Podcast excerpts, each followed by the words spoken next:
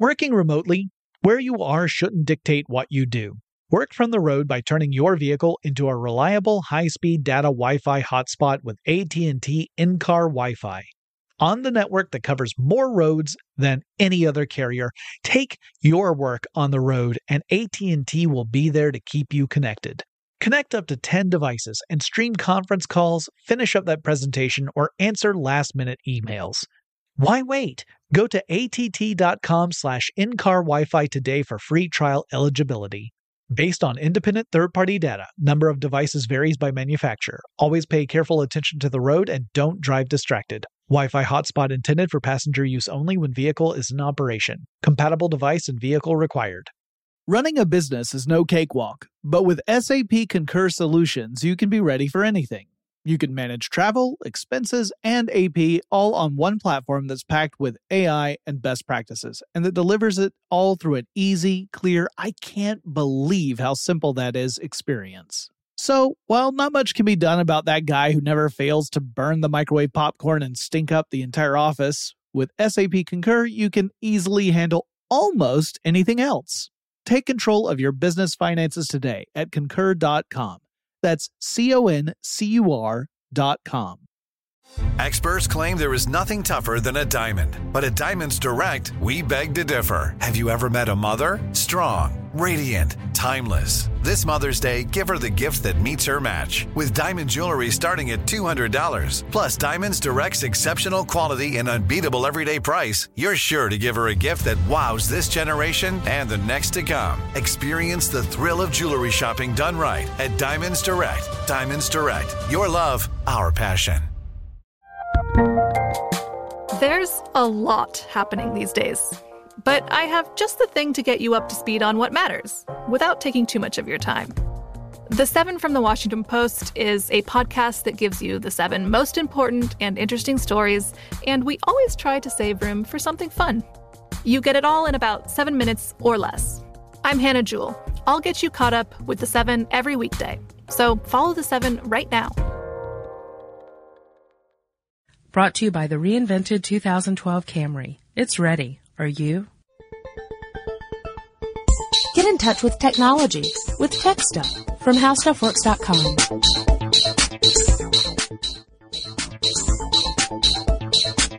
Hello, everyone. Welcome to Tech Stuff. My name is Chris Pollette, and I am an editor at HowStuffWorks.com. Sitting across from me, at least for now, he's still upright, is uh, someone who likes to talk about this as favorite time of year. Senior writer Jonathan Strickland. You will rejoice to hear that no disaster has accompanied the commencement of an enterprise which you have regarded with such evil forebodings. Uh, the reason I am picking on Jonathan today um, is because today we're going to talk about um, the event formerly known as the Consumer Electronics Show, but I think it's it bears throwing that name in there for people who aren't as familiar with the acronym which the organization behind it wants us to use when we talk about it. CES. CES. Yeah, yeah, and uh, and when this episode goes live will be while I'm in Las Vegas at the 2012 CES. We're recording this in December 2011, but it, uh, by the time this goes live, I should be if I if I've counted my calendar correctly, uh, I should be in Vegas as you're listening to this if you downloaded it the day it came out. Right. So if you're listening to this right now and it's it's the second week of January, just remember Jonathan is in Las Vegas and is exhausted and crying. Yes. And I'm not. Ha ha. Right. Although he may be still crying. Yes, because. Chris does do that. But let's uh, let's talk about let's talk about the the show, its background, and then I think uh, we'll we'll concentrate on that in the first half of our episode. And in the second half, th- this is one episode. It just the first section of our episode. In the Right. second section of our episode, we'll talk about what the experience is like being at CES because both both of us have been. Yes. Yes. And in fact, uh, we we were both there at the most heavily attended CES ever. Yeah, yeah. The uh, the show um, may you may actually be familiar with it. Yeah, there are there are a lot of people. Um, the consumer, uh, the organization behind CES, um, basically is is right in thinking that a lot more people know about this show than than they used to. Yeah, it's the Consumer Electronics Association that Yes. puts on the show, and that that's an organization of around 2,000 companies that are in the consumer electronics industry. And these companies have formed this organization for many reasons. Uh, part of it is uh, the organization conducts a lot of market research to kind of find out what consumers are interested in, what the trends are going to be, so that companies can kind of get a jump on things and start developing uh, products that are going to really appeal to people. You know, that it's always a challenge figuring out what people are going to be interested in and and developing that because you you know most of these products have development cycles that last a couple of years. So to Or be- more in some cases. yeah, so to be able to identify what a, a trend is going to be not tomorrow, but two years from tomorrow is a huge challenge. So that's part of what the CEA does. They also have networking opportunities. Um, I mean, obviously you've got a lot of these really important folks in various uh, major companies, and they all tend to know each other through organizations like the CEA. And uh, it's also about education around uh, things like legislation and regulation, because a lot of these industries do have legislation and regulation surrounding them. So it's important for companies to be aware of that and to know what is and isn't uh, cricket before they go into developing a product. Well, if I'm but, sorry. but CES is their big like that's the thing everyone knows them for. Yes. because CES is just it's It's the like- public face of the organization, and really. it's and it's become such a huge event, especially from its uh, humble beginnings. Yes, yes, but in in, in essence, um, it's a trade show. Um, basically, a big open floor with booths where companies are showing off their products, and there are people, representatives from the company, uh, not necessarily company employees. Sometimes they're they're PR Yeah, people that they've hired to hired, talk about. it. hired guns who come in and they've got uh, fact sheets about all the different products that they have all memorized and they are happy to spout off. But if you ask them anything that's not on the fact sheet, then they give you an email. Here, here, take my card. Yeah. Um, we'll get into into what it's like. It's it's interesting to note um, that this, you know, we we're in a, gadget hungry world now. We're Yeah. in the in the 2000s, we're in the 21st century. Uh, before that, you know, it's like the 90s were kind of like that too. The 80s, we had the Walkman. Uh, we had the the debut of the compact disc player, um, which we'll get into in a minute Yep. you know, we, we, we live in a, an electronics crazy world, but it, the, the show goes back a little before that to a time when there weren't, um, you know, 50 different things plugged into our walls in our living room, Yeah. uh, sucking down juice. There Yeah. were, there were, this organization and this event dates back into the 1960s. Yeah, 1967 in New York City. That was the first CES, and back then, electronics consisted of one radio and a television that didn't work yet. Not true. No, that's that's totally that was a complete and well, the 1967 part was true, but the rest was a lie. Right. Uh, yeah. I did find a, a Flickr set of photos from uh, from early CESs I back didn't know in the that late Flickr 60s. was around in 1967. That's amazing. The photos, however, Oh, right. Um, yeah, actually, you can upload old ones. it's it's interesting um, to see people lined up at the registration booth. Yeah. Um, Where you can count them. wearing yeah wearing suits and ties. Yes. You know, because hey, you know, they were members of the press and, And it was a members trade of the show. You know, and it was a trade show, so Yeah. you dressed up. Yeah, it was Wearing their uh, fedoras, and none of them were were platypi. Right, right. Oh, there you are, Perry. Uh, the uh, so that that first show, there were 200 exhibitors at that first show, and there were uh, 17,500 people attending that show. And we should also point out that when we say people, Two hundred. 200 exhibitors. Yeah. Oh, if only Yeah. I, I could go for half a day and I'd be done. Um, 17,500 attendees and, and, uh, the attendees were all industry related. Uh, you, Yeah. you know, it's not open to the public. Why? Yeah. Why? Why would you want to go? Yes. Cause I mean, the idea, I mean, it, I often ask myself that question, but no, the, uh, uh, the, Well, the- yeah, but I mean, it's there are variations on different TV sets yeah, and, yeah. and I mean, different kinds of radios. There's stuff that's interesting, but for the most part, what this is for, it's it's for the the vendors, the, the manufacturers, to show off new products to retailers. Yeah. So that retailers will go and order the Right. the devices from the manufacturer and start selling them through their retail stores. That's And- typical of a trade show. That's what yeah, they're for. That's that's the main that's the big business that's going on uh, at CES, and then you have the press as well uh, that covers CES, And I think back in 1967, there probably weren't any bloggers, New. but it was all journalists. Um, so And I'm assuming that a lot of them probably wouldn't have been interested in this because this isn't as interesting to the reader in 1967, uh, the general reader, Right. as it would be today. yeah, there, you know, the there did become kind of an interesting uh, history at CES for new technologies to debut there, and we'll talk about those in a little bit. But um, when it first started, it was pretty, it was it was fairly modest, and it was not the only big trade show out there either. I mean, it's, you know, it's one of the ones that we hear about consistently today, but it's not the only one. It was actually a spin-off of another trade show, the Chicago Music Show. Really? Yep. Back in the day. Interesting. But um, uh, and then uh, you know you skip ahead by about a decade, unless you had do you had specific things you wanted to talk about in the early history of CES? um, no, not necessarily. so I was thinking like back in around 1978. The CEA decided to try something new and hold actually two trade shows per year. Right. There was a winter and a summer. Right, and the winter one was always in Vegas, mm-hmm. and the summer one for the first uh, first couple of decades was in Chicago. Yeah.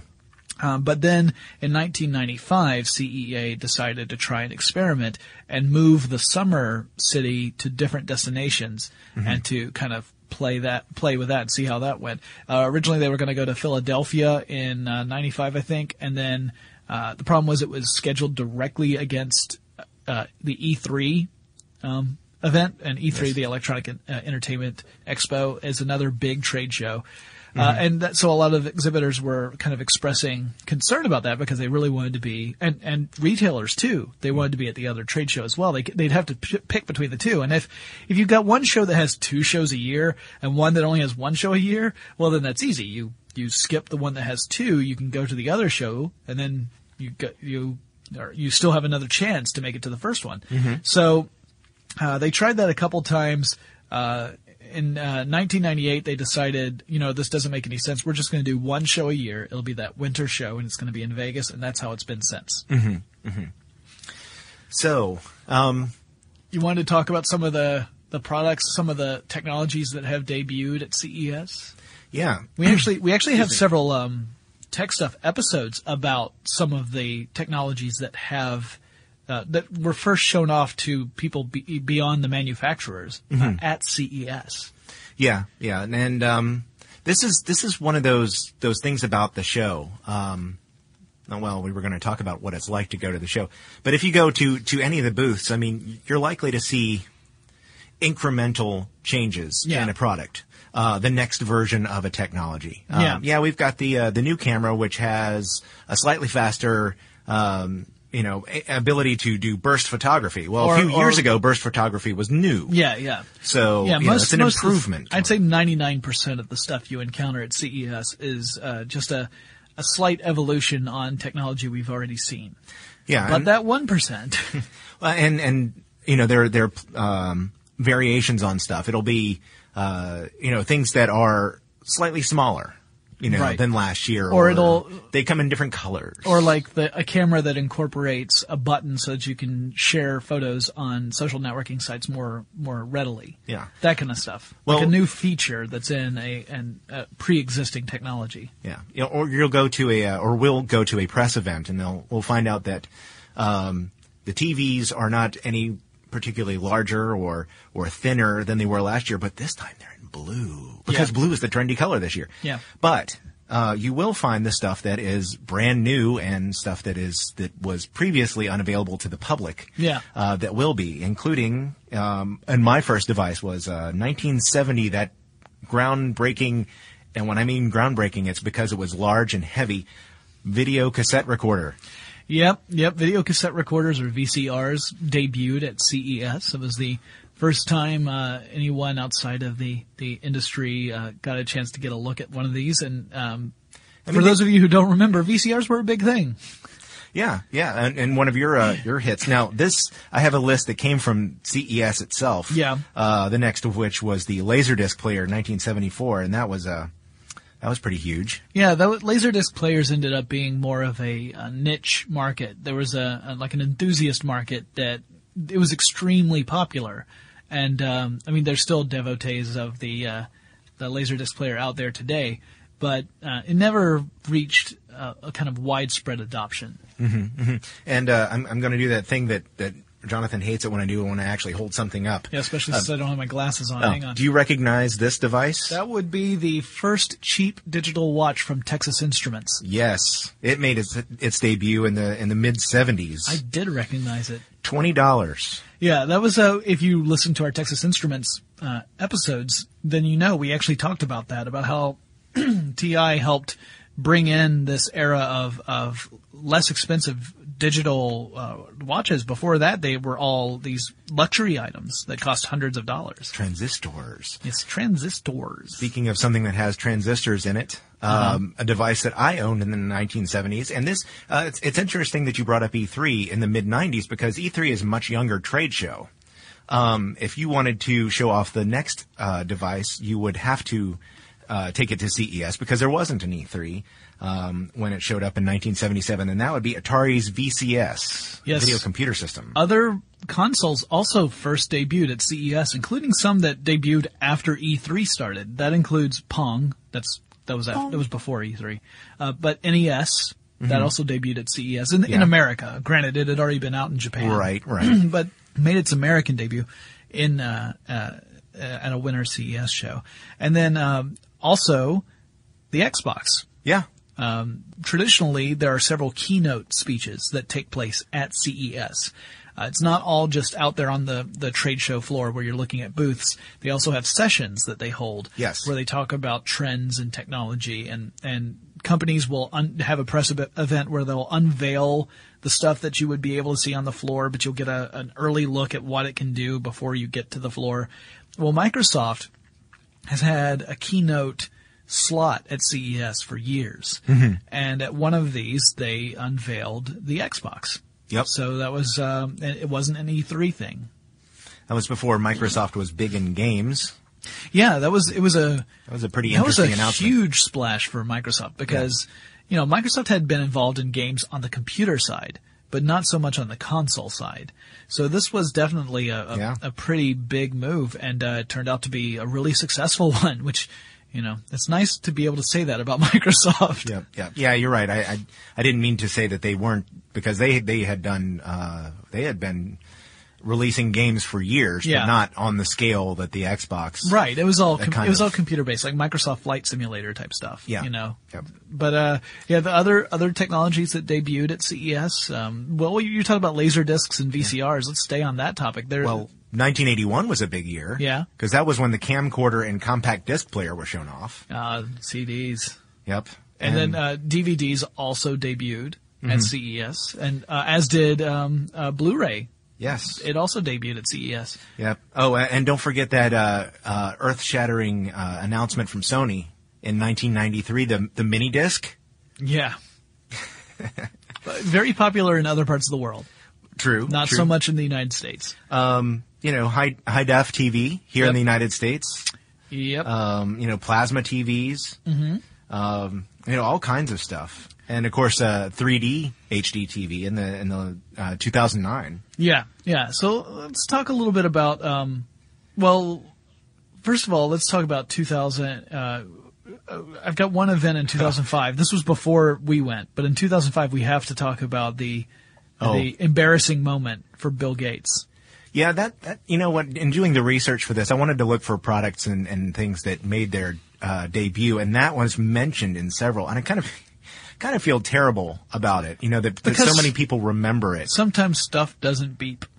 That's the problem. Uh, so yeah, But for that to happen to the company's founder and and on a keynote speech. keynote yeah, speech here's here's what happened because you know we're dancing around it. So Bill Gates is up on stage Oh, and ouch. he is uh, uh, he's demonstrating a, a Windows Media Center to a, a crowd at CES, and as he's demonstrating it, the system crashes and he gets the blue screen of death. So imagine being the CEO of a company. You're showing off your latest product on on a device that has had its share of jokes directed at it for its um, Yeah. the you know the fact that it does tend to crash and that the when it does crash you get this blue screen.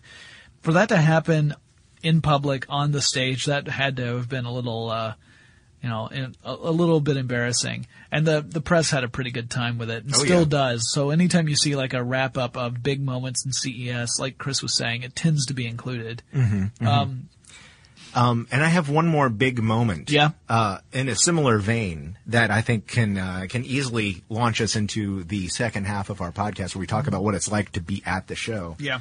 Um, Jonathan and I, the only time that Jonathan and I attended CES together was in 2008. Yes.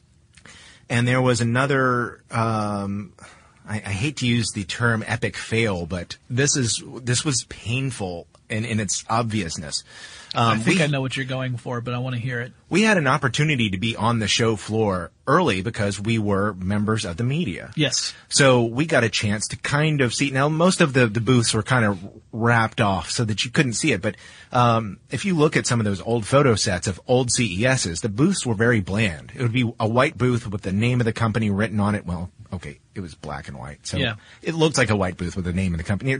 Very, very sober in comparison with today's, where they have elaborate displays with speakers and uh, all kinds of brilliant marketing materials They might and they might even bring displays like of- overlays of stuff so that the cubicle Yeah. doesn't look like a so, so that the cube doesn't look like a cube. It looks like something else. Sure, sure, yeah, and, in some cases, um, you know, you can't really see in it before they've uh, started the show. But in, in some cases, they can't hide Yeah. what's going on. So we're walking around the show floor and getting an idea of what uh, what we're going to get an opportunity to see the next day.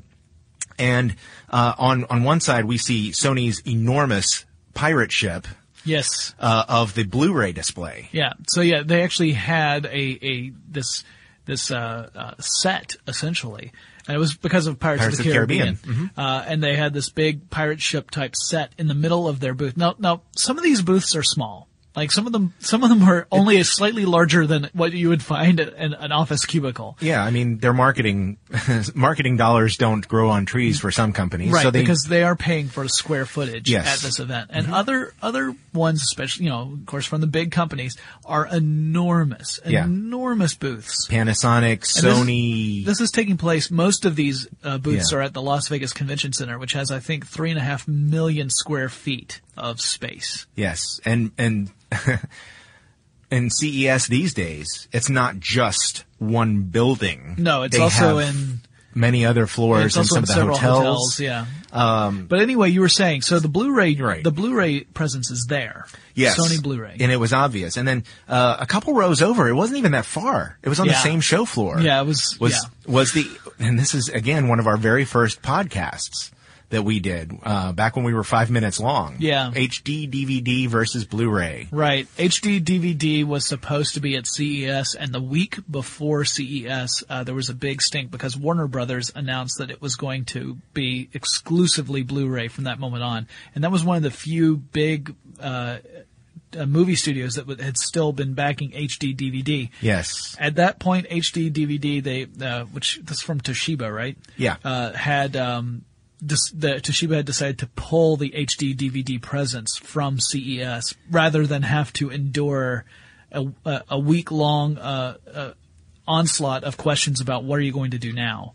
Yeah, yeah, and that was that was the thing. It there were um, there were rumors that there was something going to happen with uh, HD DVD. Uh, I guess in the weeks prior. Yeah. and then it happened right before they had the set. Yeah. in place on the show floor, and it essentially It was never empty. opened. Yeah. Um, and, and we didn't know. We got the announcement while we were there. Yeah. um, that they were, they were going to do it. And then as we were there, they said, yeah, we're, we're done. Yeah, yeah. So that was pretty much the end of HD DVD. I we had were that written down that. too. Yeah, uh, that also was um, 2008 was a big year for uh, for CES. There were 141,000 attendees, Mm-hmm. so up from that 17,500 previously. Just, just a few more. Um, Working remotely, where you are shouldn't dictate what you do. Work from the road by turning your vehicle into a reliable high-speed data Wi-Fi hotspot with AT&T in-car Wi-Fi. On the network that covers more roads than any other carrier, take your work on the road and AT&T will be there to keep you connected. Connect up to 10 devices and stream conference calls, finish up that presentation, or answer last-minute emails. Why wait? Go to att.com slash in-car Wi-Fi today for free trial eligibility. Based on independent third-party data, number of devices varies by manufacturer. Always pay careful attention to the road and don't drive distracted. Wi-Fi hotspot intended for passenger use only when vehicle is in operation. Compatible device and vehicle required. Running a business is no cakewalk. There is a ton to keep track of employees to keep happy, spending to control, travel to plan, and on top of it all, nobody knows exactly what the future holds. Your finance team always has to be ready to change. But with SAP Concur Solutions, you can be ready for anything. You can manage travel, expenses, and AP all on one platform that's packed with AI and best practices, and that delivers it all through an easy, clear, I can't believe how simple that is experience and you can finally say goodbye to the costly mistakes and risks that come from manual work and spreadsheets. So, while not much can be done about that guy who never fails to burn the microwave popcorn and stink up the entire office, with SAP Concur, you can easily handle almost anything else. Take control of your business finances today at concur.com. That's C O N C U R.com. Finding the right news podcast can feel like dating. It seems promising until you start listening. When you hit play on Post Reports, you'll get fascinating conversations and sometimes a little fun too. I'm Martine Powers. And I'm Elahe Izadi. Martine and I are the hosts of Post Reports. The show comes out every weekday from the Washington Post. You can follow and listen to Post Reports wherever you get your podcasts. It'll be a match, I promise. Xfinity has free premium networks for everyone this month, no matter what kind of entertainment you love. Addicted to true crime? Catch killer cases and more spine-tingling shows on A&E Crime Central. Crave adventure? Explore Asian action movies on Hi-YAH. Searching for something extreme? Check out skating, snowboarding, and more on Fuel TV Plus, the global home of action sports. And find crowd-pleasing bops on iHeartRadio's Hit Nation playlist. There's new free shows and movies to love every week. Say free this week in your Xfinity voice remote. Now, uh, I actually wrote down the uh, a couple of just little facts about every year from 2008 to 2011 because we were, uh, you know, I attended all of those. By all so, means. Uh, just a couple little notes. So you covered HD DVD, which was one of the notes I had for 2008. The number of attendees was another, and also I have what CNET picked out as the best of CES. Oh, for each of these okay, years. yeah, yeah. Because uh, CNET is the official streaming partner of CES, or was in uh, for those years, and so CNET always holds an awards. Um, ceremony where what they do is their editors go and hit the floor and they all look at all the different tech out there and then they get together and they decide what is the what is the best thing on the floor. Mm-hmm. And I think you'll be interested to hear what won over some of these years because they're not all good stories. Okay, go ahead. So, 2008 CNET Awards. This one's not bad. Is the Philips Eco TV? I remember best in that. show. Yeah, this was a 42 inch 1080p HD TV that had a lot of energy saving technology built into it because. Mm-hmm. 2008, I think Chris can remember this too. 2008, I think was the the big trend was green technology Absolutely in was. 2008. Um, you can usually spot some pretty pretty prevalent trends each year at Mm-hmm. CES too if you attend. We, we can talk a little bit about that as well. Uh, 2009, um, that was the uh, when the LG watch phone was on the show floor. Oh, yeah. which But never came a- to the United States. But it made a huge uh, hit at the, the show. Yeah, it got a lot of buzz because everyone's saying, "Oh, it's the Dick Tracy watch, except it's got video and everything, and it's a touchscreen interface." And uh, you know what? We don't have the LG watch phone, but we do have uh, the iPod Nano that has a lot of the same functionality, just not the phone part. Yeah. Uh, so that's kind of interesting. Um, but what won that year? CNET's prize went to the Palm Pre, Oh, yes, which is kind of sad. Yeah. So, f- just in short, Palm Pre from from uh, from Palm uh, never Right. really took off. It very much impressed everyone. Everyone thought that it was going to be a, a real uh, uh, competitor to the iPhone. Yeah, that was basically the debut of their brand new operating system, the WebOS. WebOS. And then it just never got traction. It, it took about six months from CES before it even hit the market. And by then, the buzz had died down. Yeah. So it never really took off. HP ended up buying Palm. Uh, they Palm phones began to disappear. WebOS became a tablet only thing, and then 2011 happened, and no one really was sure what was going to happen with WebOS because they first HP was saying we're done with it, and then they're like, no, we're not done with it, so we don't know if we're done with it, and now they're saying we're not done with it, and we're moving it to open source. So that's been the journey of WebOS since CES 2009. Ouch. Yeah, pretty crazy. And we did a whole episode on Palm, so you can Mhm. listen to that if you want to know more about that company. 2010, uh, the big thing I remember from 2010 is seeing Intel's Nehalem processor Oh yeah. running. I had written an article about the Nehalem processor, and this time I got the chance to see it. Uh, and I was very much impressed. The big win for uh, that year was Panasonic's 3D HD TV. Ah yeah. That's what CNET gave the award to. And Mhm. of course, uh, 3D television still has not really taken hold. It just hasn't really gained that much traction. There are a lot of televisions out there that have 3D built into them, but we have not seen 3D become a real powerhouse in home entertainment. Yeah, and and actually, you, you're mentioning um, uh, the Nehalem processor kind of reminded me too. A lot of the stuff on the show floor.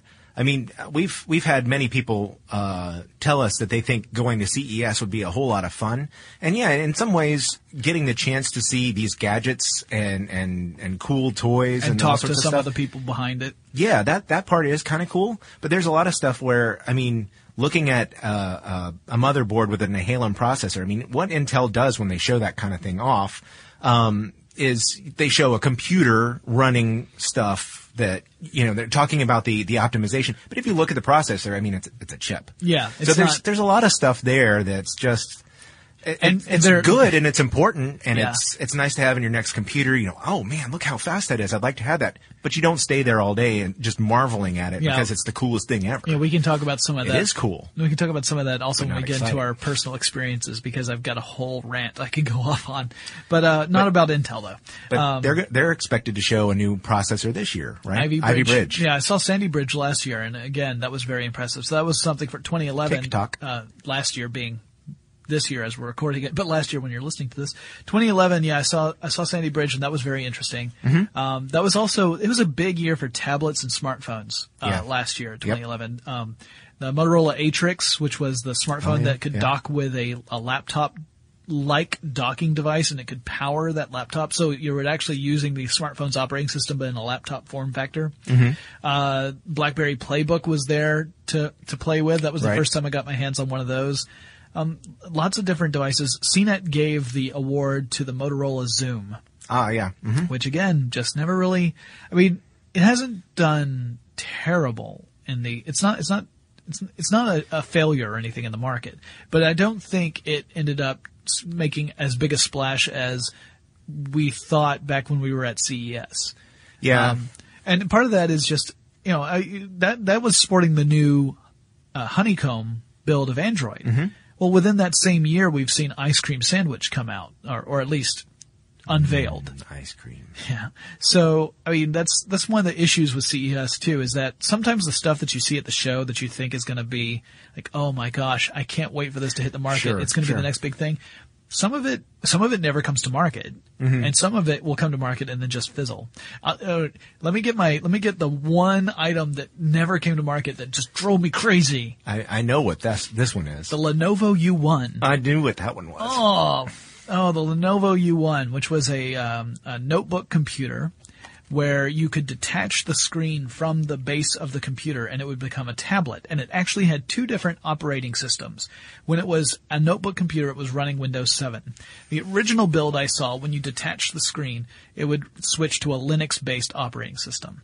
The second time I saw it, uh, which was uh, CES oh, I can't remember if it was 2010 the first time or 20, 2009. Anyway, the second time I saw it, uh, they had switched the tablet operating system over to Android.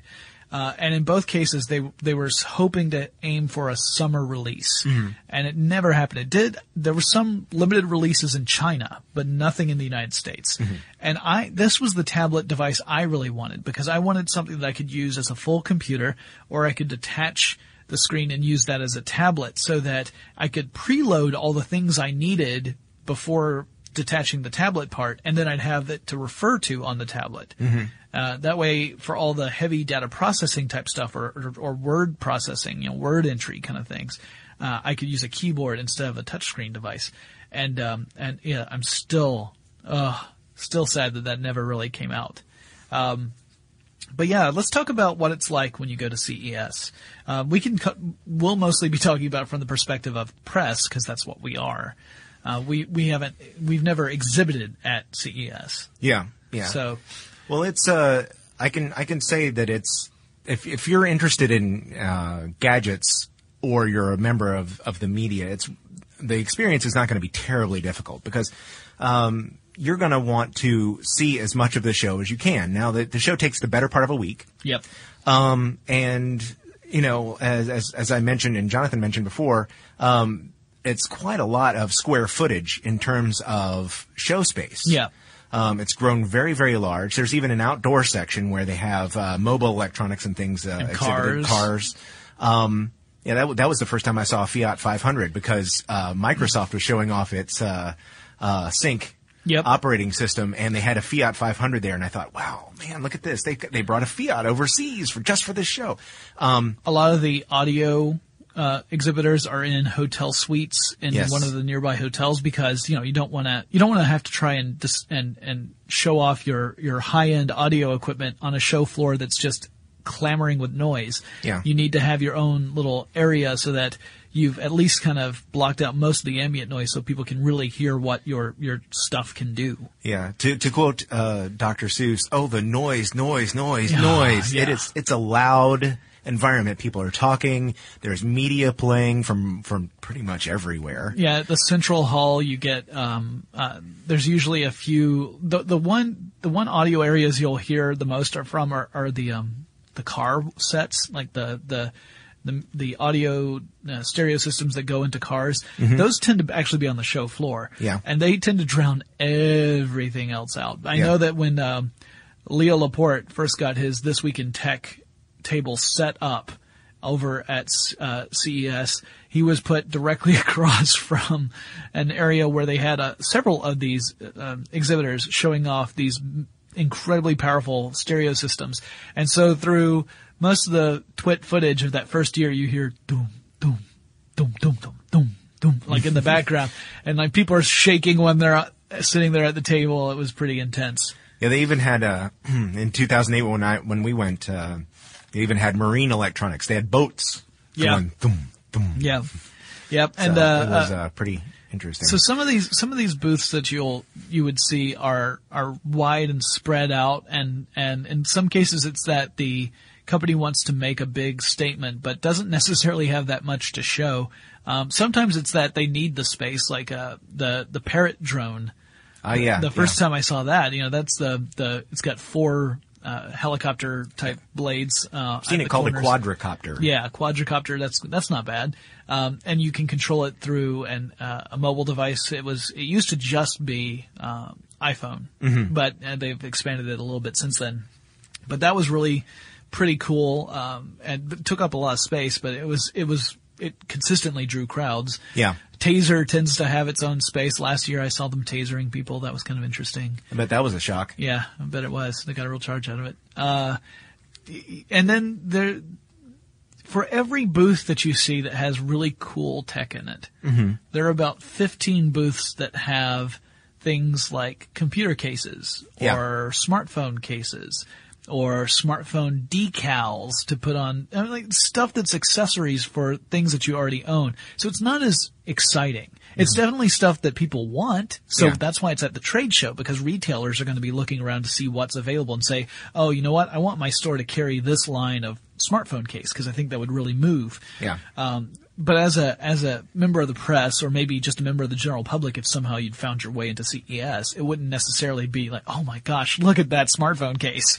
Well, and some of the manufacturers too aren't necessarily cutting edge. You might see a headphone manufacturer there, and they're not making uh, the latest noise canceling headphones, or that hey, that would come in handy at CES, or um, uh, you know the the high end cans that you see um, people paying three hundred or more dollars for. Yeah. You'll see low cost headphones. Yeah. Look, we've made uh, you know earbuds with better response uh, that retail for nineteen ninety nine, and and that's not going to be exciting news necessarily, but it might be for retailers who are going, "Hey, I can I can offer a wider range of low cost stuff and sell these in my store." Yeah. Um, there are a lot of manufacturers from overseas who are showing off um, how they've been able to manufacture things in smaller packages and uh, and for lower costs.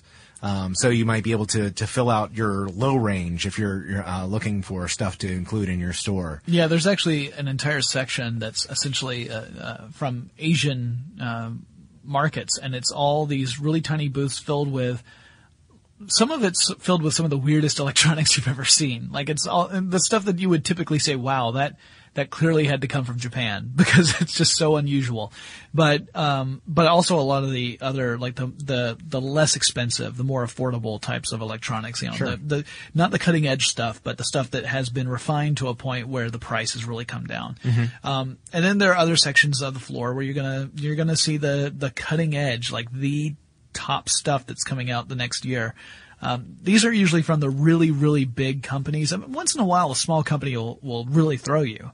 You know, you'll you'll go to some small booth and you're like, "Wow!" The Parrot drone, in a way, was like that. A lot of people said, "Wow, that's really innovative." Yeah. Um, but uh, more often than not, you're going to see people talking about the big companies like Sony, Panasonic, um, Toshiba, Toshiba, LG. Yep, LG. LG always has a really big uh, presence there. Um, Intel, Microsoft.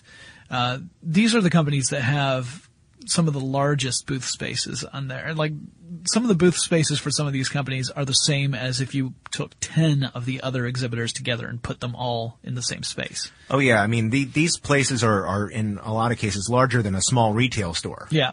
Um, and and the, the the result of that is you can spend a whole day looking at a small section of the floor because you need a few minutes to take in what it is you're looking at. So I mean, you could spend a lot of time on your feet.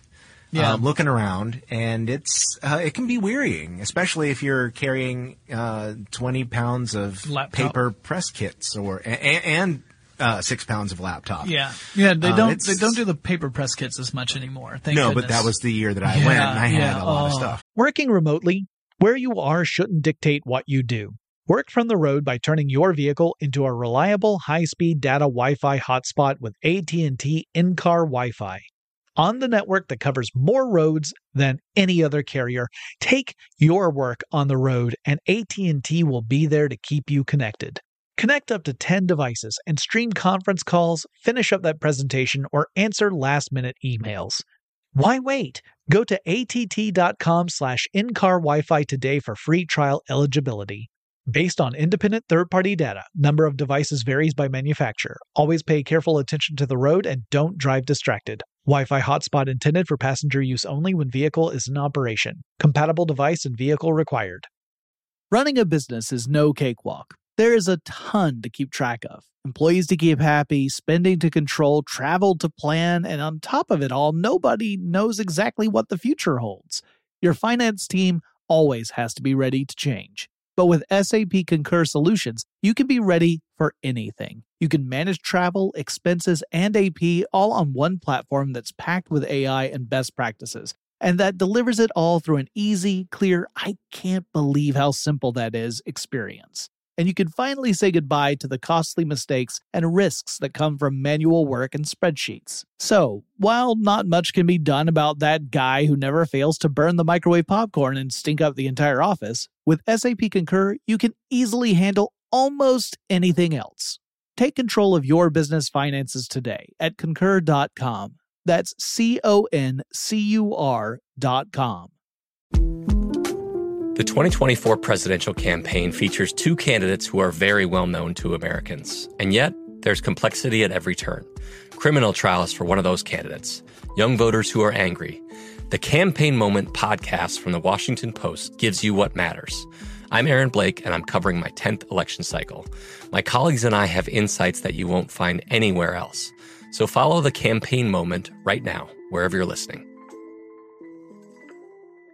Xfinity has free premium networks for everyone this month, no matter what kind of entertainment you love. Addicted to true crime? Catch killer cases and more spine-tingling shows on A&E Crime Central. Crave adventure? Explore Asian action movies on Hi-YAH. Searching for something extreme? Check out skating, snowboarding, and more on Fuel TV Plus, the global home of action sports. And find crowd pleasing bops on iHeartRadio's Hit Nation playlist. There's new free shows and movies to love every week. Say free this week in your Xfinity voice remote.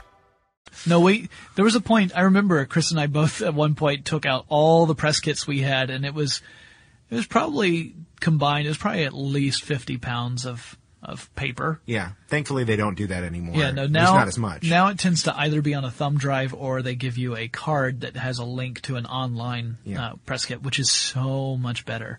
And also, it makes it way easier to get hold of uh, uh, things like images and stuff if you need to Yeah. run an article. So that that fantastic. Keep that up.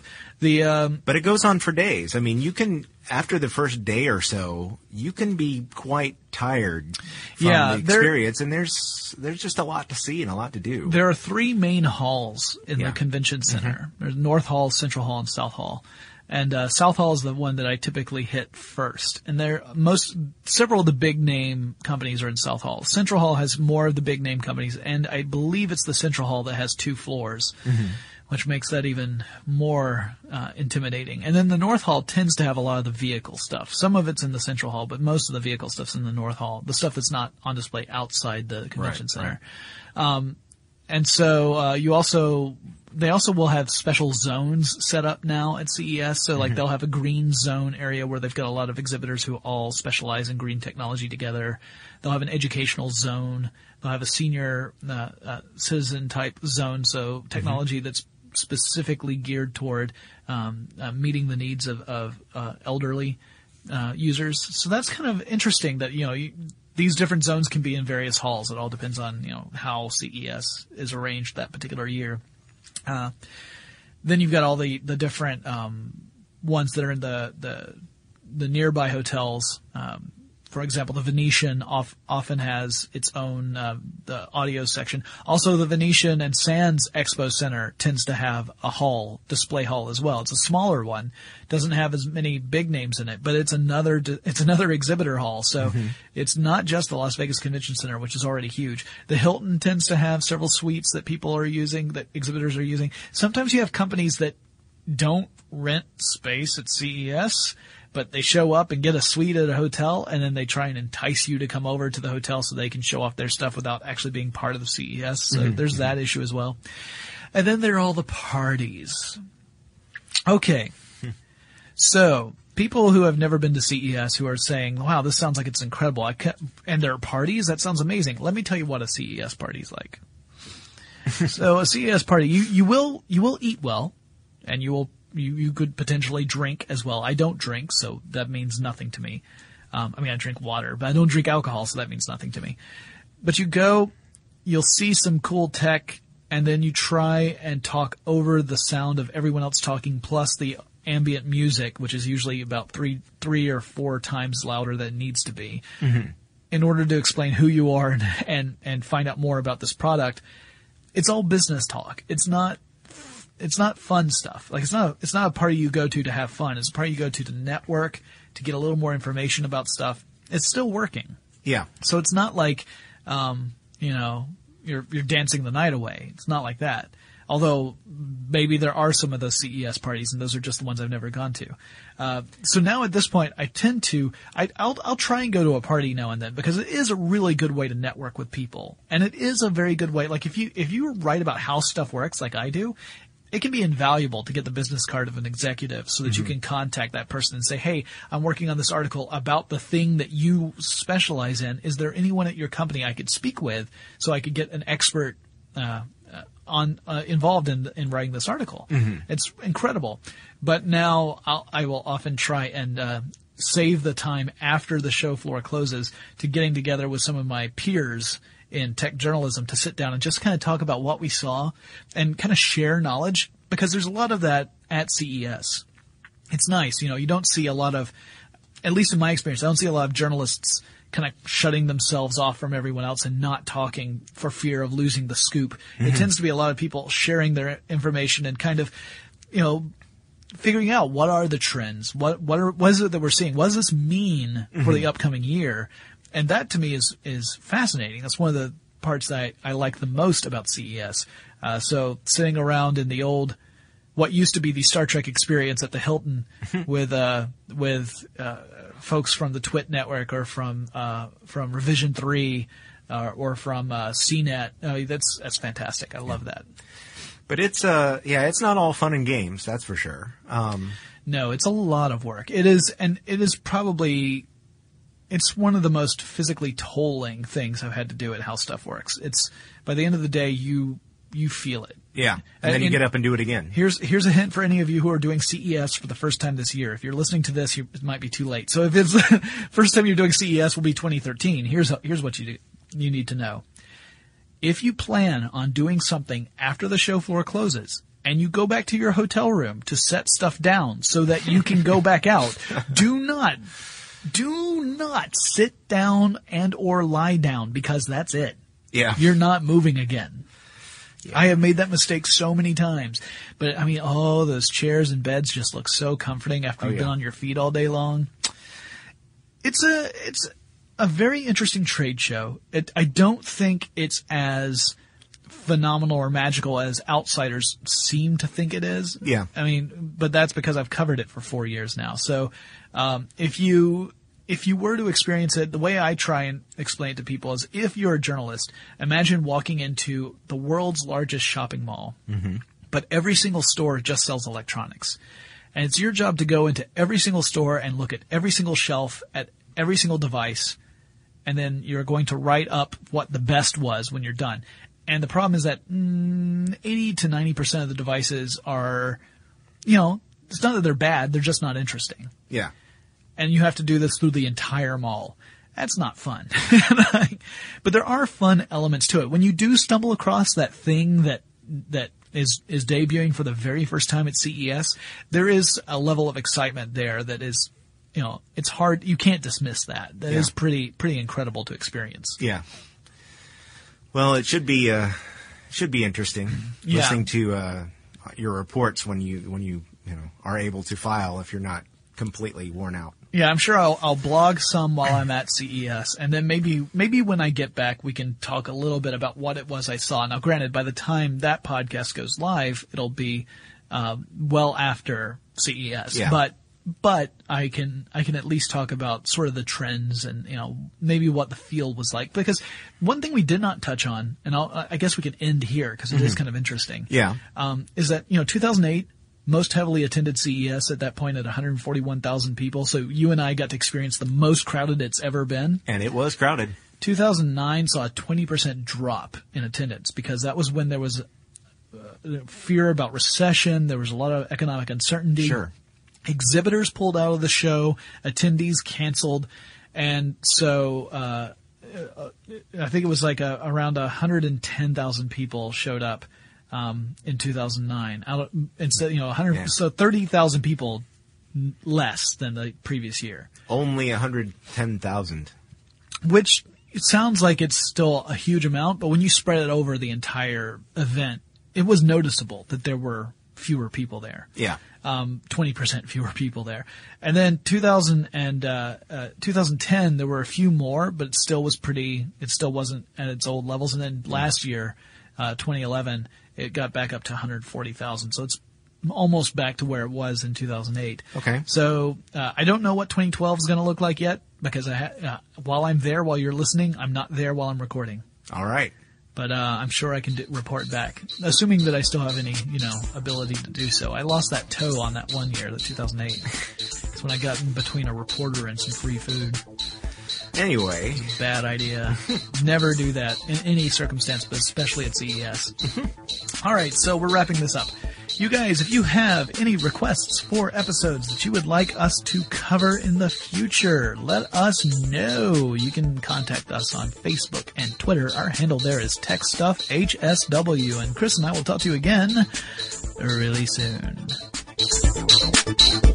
Be sure to check out our new video podcast, Stuff from the Future. Join How Stuff Works staff as we explore the most promising and perplexing possibilities of tomorrow. The How Stuff Works iPhone app has arrived. Download it today on iTunes. Brought to you by the reinvented 2012 Camry. It's ready. Are you? Running a business is no cakewalk, but with SAP Concur Solutions, you can be ready for anything. You can manage travel, expenses, and AP all on one platform that's packed with AI and best practices, and that delivers it all through an easy, clear, I can't believe how simple that is experience. So, while not much can be done about that guy who never fails to burn the microwave popcorn and stink up the entire office, with SAP Concur, you can easily handle almost anything else. Take control of your business finances today at concur.com. That's C O N C U R.com. I'm Katya Adler, host of The Global Story. Over the last 25 years, I've covered conflicts in the Middle East, political and economic crises in Europe, drug cartels in Mexico. Now I'm covering the stories behind the news all over the world in conversation with those who break it. Join me Monday to Friday to find out what's happening, why, and what it all means. Follow the global story from the BBC wherever you listen to podcasts. Xfinity has free premium networks for everyone this month, no matter what kind of entertainment you love. Addicted to true crime? Catch killer cases and more spine-tingling shows on A&E Crime Central. Crave adventure? Explore Asian action movies on Hi-YAH. Searching for something extreme? Check out skating, snowboarding, and more on Fuel TV Plus, the global home of action sports. And find crowd-pleasing bops on iHeartRadio's Hit Nation playlist. There's new free shows and movies to love every week. Say free this week in your Xfinity voice remote.